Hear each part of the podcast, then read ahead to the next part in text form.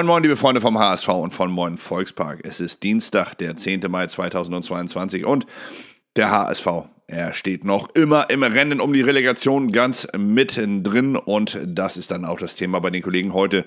Und ich werde euch natürlich heute auch wieder schnellstmöglich über alles informieren, was über den HSV berichtet wird.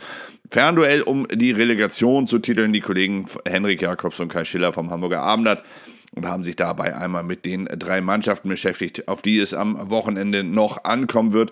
Außer natürlich auf den HSV. Wobei, sie haben Regensburg hier rausgelassen und Werder Bremen, weil sie nicht mehr wirklich damit rechnen, dass Werder Bremen zu Hause gegen Regensburg patzt und das dann am Ende tabellarisch noch einmal für den HSV wichtig werden könnte. Sollte das so kommen und der HSV gewinnt, wäre man tatsächlich sogar direkt aufgestiegen. Aber tatsächlich rechnet nicht wirklich viel damit, dass das am Wochenende auch so eintritt. Im Gegenteil.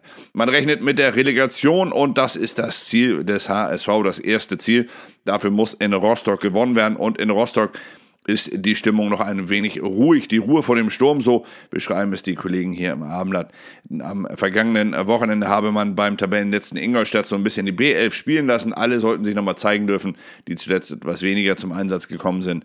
Und am Wochenende gegen den HSV wird es dann wieder die A11 geben. Die A11 wird gegen den HSV am Sonntag im Rostocker Stadion noch einmal versuchen, alles zu geben, um dem HSV hier die Relegation noch streitig zu machen. Aber gut, damit musste der HSV rechnen, das ist normal. Darmstadt 98 hat natürlich äh, äh, davon äh, ein wenig äh, was abbekommen, dass man in den letzten Wochen viele, viele Chancen liegen gelassen hat. Insbesondere natürlich beim 1 zu 2 in Düsseldorf. Man hätte den direkten Aufstieg schaffen können, schaffte es aber nicht. Im Gegenteil, man ist jetzt tatsächlich wieder hinten dran und muss hoffen, dass die Konkurrenz patzt. Eine Situation, die äh, viele Spieler zum Weinen gebracht haben soll. So hatte es Thorsten Lieberknecht, der Trainer der, Pader, äh, der Darmstädter, nach dem Spiel gesagt. Er sprach davon, dass viele natürlich sehr enttäuscht sind, weil sich ein riesengroßer Traum nicht verwirklicht hätte an dem Abend. Im Gegenteil, man sei jetzt plötzlich wieder hinten dran. Der SC Paderborn ist dann die Mannschaft, die gegen Darmstadt 98 für den HSV noch einmal Punkte holen soll. Mit einer kleinen Partytour von drei Tagen auf, äh, ja, in Spanien hat man sich hier meiner Meinung nach nicht wirklich besonders gut vorbereitet. Aber der Trainer der, äh, der Paderborner, er verspricht, dass hier noch einmal alles gegeben wird am Wochenende, dass der HSV sich auf Paderborn verlassen kann.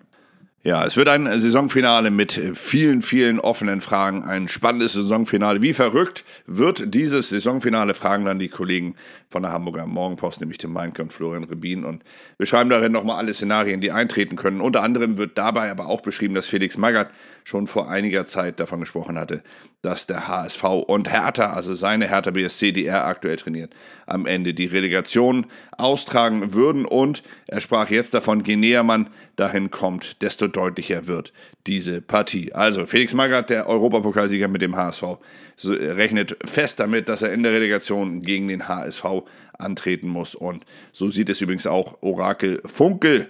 Das glaubt nämlich an den HSV.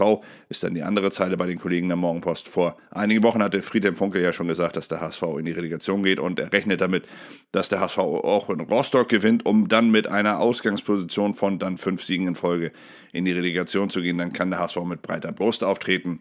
Egal gegen wen, sagt er, hätte der HSV eine große Chance und eine Präferenz hätte er auch, nämlich Hertha BSC die wären etwas leichter zu bespielen, weil sie eigentlich schon gerettet gewesen seien und es könnte schnell eine Negativstimmung bei den Berlinern sich breit machen. Positiv bewertet Funkel dagegen alles das, was beim HSV derzeit passiert. Er sagt hier wörtlich, ich finde, dass es Jonas Bolt und Tim Walter richtig gut machen.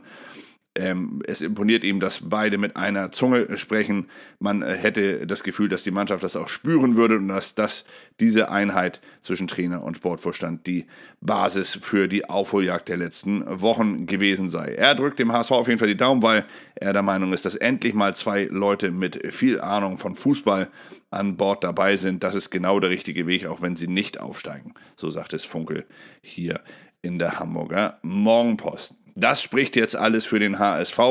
Dann noch ein kleiner Parallelartikel von den Kollegen von der Morgenpost. Dabei wird dann die aktuelle Form natürlich mit vier Siegen in Folge der Kader. Es sind fast alle Spieler gesund. Die Fitness, nur Heidenheim läuft mehr in der zweiten Liga als der HSV. Das Torverhältnis, man hat natürlich mit 33 Gegentreffern immer noch die beste Abwehr und damit dann auch das beste Torverhältnis. Sollte man also punktgleich sein, sei man weiterhin vorn. Und die Fans Ja gut, das kann man natürlich so sehen, aber die Fans des HSV sind äh, mit, äh, ja, wie soll man sagen, sie sind zahlreich in Rostock dabei. 2500 HSV-Tickets sind schnell in Windeseile, so heißt es hier, verkauft gewesen und man rechnet sogar mit noch mehr Anhängern letztlich in Rostock vom HSV. Party Paderborn will dem HSV helfen. Dann ein Artikel bei den Kollegen der Bild. Dabei wird dann nochmal beschrieben, dass Fabian Wohlgemuth, der Geschäftsführer Sport bei den Ostwestfalen, dass das ein guter Freund vom HSV-Trainer Tim Walter ist und dass er sagt, dass er es Tim Walter gönnen würde und dass man ganz fest davon ausgeht, dass die Mannschaft am Wochenende nochmal Vollgas gibt. Der Präsident sagt sicher, man kann dazu eine kritische Haltung einnehmen und meint damit den Kurztrip nach Spanien. Aber der Fokus ist bis zur letzten Spielminute auf die bestmögliche Platzierung ausgerichtet. Rund 400.000 Euro Unterschied würde es machen, wenn Paderborn das Spiel gewinnt und noch einen Platz nach oben klettern könnte. Ja, also Geld, das mit Sicherheit auch Paderborn sehr gern am Ende mitnehmen wollen würde. Apropos Geld, Pyrostrafen gab es bislang noch keine. Darum gibt es noch keine Pyrostrafen. Dann Artikel bei den Kollegen der Morgenpost. Und da geht es vor allem natürlich darum, dass sehr, sehr viele Pyrovergehen in den letzten Wochen aufgetreten sind und dass natürlich dadurch die Verhandlungen ein wenig stocken. Außerdem soll den Vereinen die Möglichkeit gegeben werden, noch die verantwortlichen Personen zu äh, suchen und auch äh, zu benennen, die Pyro gezündelt haben. Das würde dann am Ende auch noch einmal die Pyrostrafen ein wenig abmindern. Das Vollstreckergeheimnis von Glatze, dann die große Zeile bei den Kollegen der Bild oder bei dem Kollegen Kai-Uwe Hesse heute. Er hat noch einmal geschrieben, wie Tim Walter den HSV wieder auf Aufstiegskurs brachte.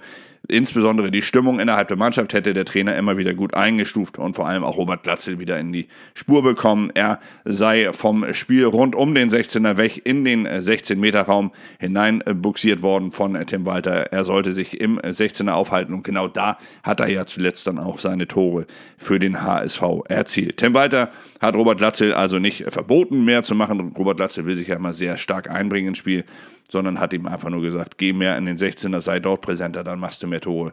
Und das hat ja dann auch in der Rückrunde mit bislang schon 13 Treffern in 16 Spielen sehr gut funktioniert. Also, Tim Walter, er hat Robert Latzel und den HSV wieder in die Spur bekommen. Und jetzt setzen natürlich alle darauf, dass das auch am letzten Spieltag in Rostock so anhält. Zweite Liga und Ausland locken, Jamra. Da geht es noch einmal um Jan Jamra, dessen Vertrag ja beim HSV ausläuft. Er wurde noch nicht verabschiedet, aber es sollen noch einmal Gespräche stattfinden, wie es denn weitergeht. Die Tendenz ist dennoch klar. Es äh, geht Tendenz äh, ganz klar Richtung Abschied von Jan Jambra, von dem Außenverteidiger. Ihm sollen Angebote, wie gesagt, aus der zweiten Liga und aus dem Ausland vorliegen. Dann gibt es noch ein Legendenspiel des HSV für die Ukraine und das soll am 28. Mai zwischen einem DFB All-Star-Team und einer Auswahl der HSV-Legenden stattfinden. Der NDR überträgt das Spiel live. Bürgermeister Dr. Tschentscher und Wladimir Klitschko sind die Schirmherren eine gute Sache, eine gute Sache für den guten Zweck. Da sollte man sich zeigen, da sollte man hingehen, einfach um zu helfen und dabei auch noch bestens unterhalten zu werden. Ja, apropos bestens unterhalten zu werden, ich werde gleich bestens unterhalten und zwar beim Zahnarzt. Deswegen kann es passieren, dass ich heute Nachmittag ein wenig äh, weniger machen werde. Ich weiß nicht, wie ich danach drauf bin. Zahnärzte sind immer so ein bisschen, ja, wie soll ich sagen, sind so das Schlimmste, was mir passieren können. Ehrlich gesagt, heute habe ich dann auch noch eine, ja, eine kleine OP vor mir. Also, falls heute Abend kein Block da sein sollte, seid nicht sauer. Ihr wisst dann warum. Also, euch allen wünsche ich jetzt erst einmal einen zahnarztfreien, schönen Tag. Genießt ihn, wo auch immer ihr seid, was auch immer ihr macht. Und vor allem, bleibt gesund. Bis dann. Ciao.